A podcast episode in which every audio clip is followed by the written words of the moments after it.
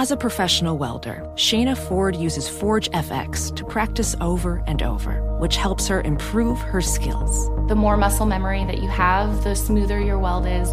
Learn more at meta.com slash metaverse impact. You know, it can be hard to see the challenges that people we work with every day are going through. Invisible struggles like stress and burnout, caregiving for a loved one, or being misunderstood. But insight, awareness, and empathy will help us better see the issues they're dealing with. And that can make us and our companies healthier too. I'm Holly Robinson Peete. Join us on The Visibility Gap, a new podcast presented by Cigna Healthcare. Download it wherever you get your podcasts. You're listening to Bloomberg Law on Bloomberg Radio. The Supreme Court was back in session yesterday for oral arguments, and today the court issued three decisions, including in one case that was closely followed, with the justices blocking the execution of a Texas murderer because of racially discriminatory testimony.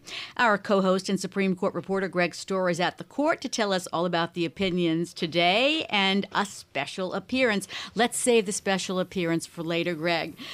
This is the second time the court overturned a death sentence in this new term. What was the reasoning?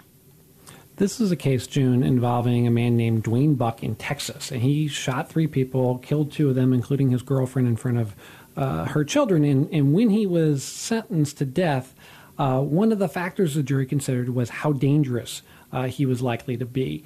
And his own lawyer put up an expert witness that said, "Oh, he's not really that dangerous." But this lo- this expert witness also had produced a report that said that black men, and, and, and Mr. Buck is black, uh, are more dangerous than white men. And uh, the the jury sentenced him to death, and uh, his he challenged his conviction. Uh, Duane Buck did, and the court said um, uh, no. It, it, can the sentence death sentence is, is okay. And today the Supreme Court decided whether or not he could reopen his case to argue that he didn't get effective assistance of counsel. And it, there was also a, uh, a decision today that came down from on, on patent liability, wasn't there?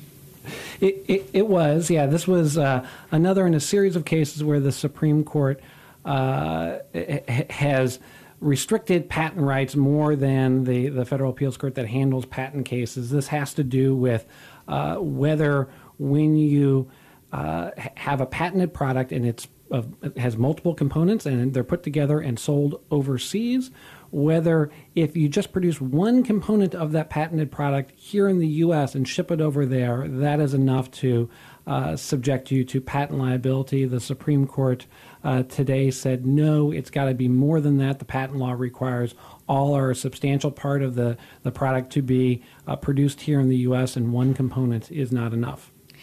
Greg, to go back to the death penalty cases, yesterday, Justice Sonia Sotomayor, along with Justice Stephen Breyer, dissented from the court's decision not to hear the case of Alabama's oldest inmate who has been on death row since the 1980s. Uh, and Justice Sotomayor wrote about it. Tell us what she said and the impact. Yeah, this this case was about uh, the lethal injection protocol that Alabama and other states use. They use uh, a sedative called midazolam uh, that has been involved in some botched executions where it at least appeared as though the inmate wasn't totally knocked out before the, the, the fatal drug was administered.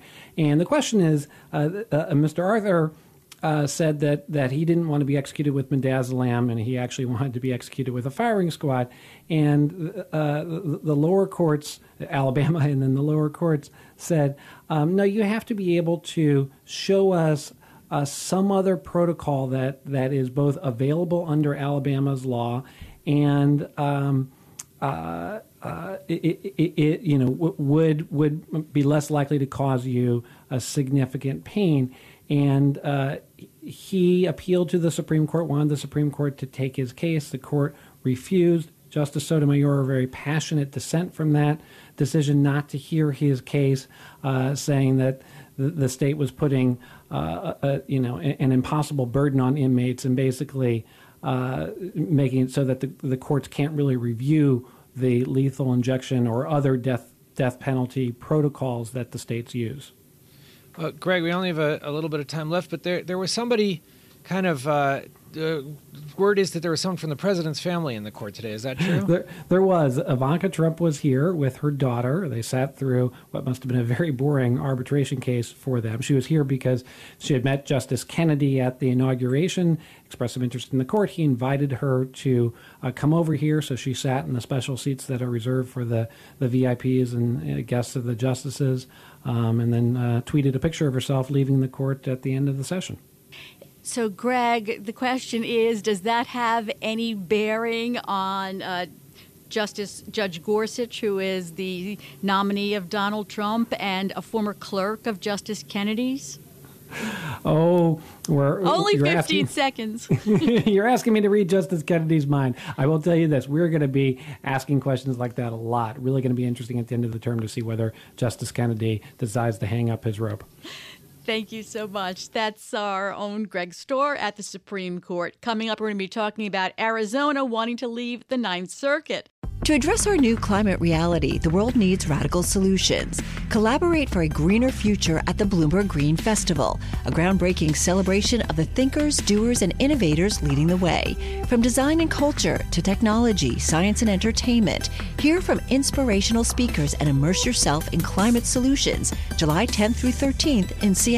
Title sponsor Amazon. Get 20% off using promo code Radio20 at BloombergLive.com/slash Green Festival.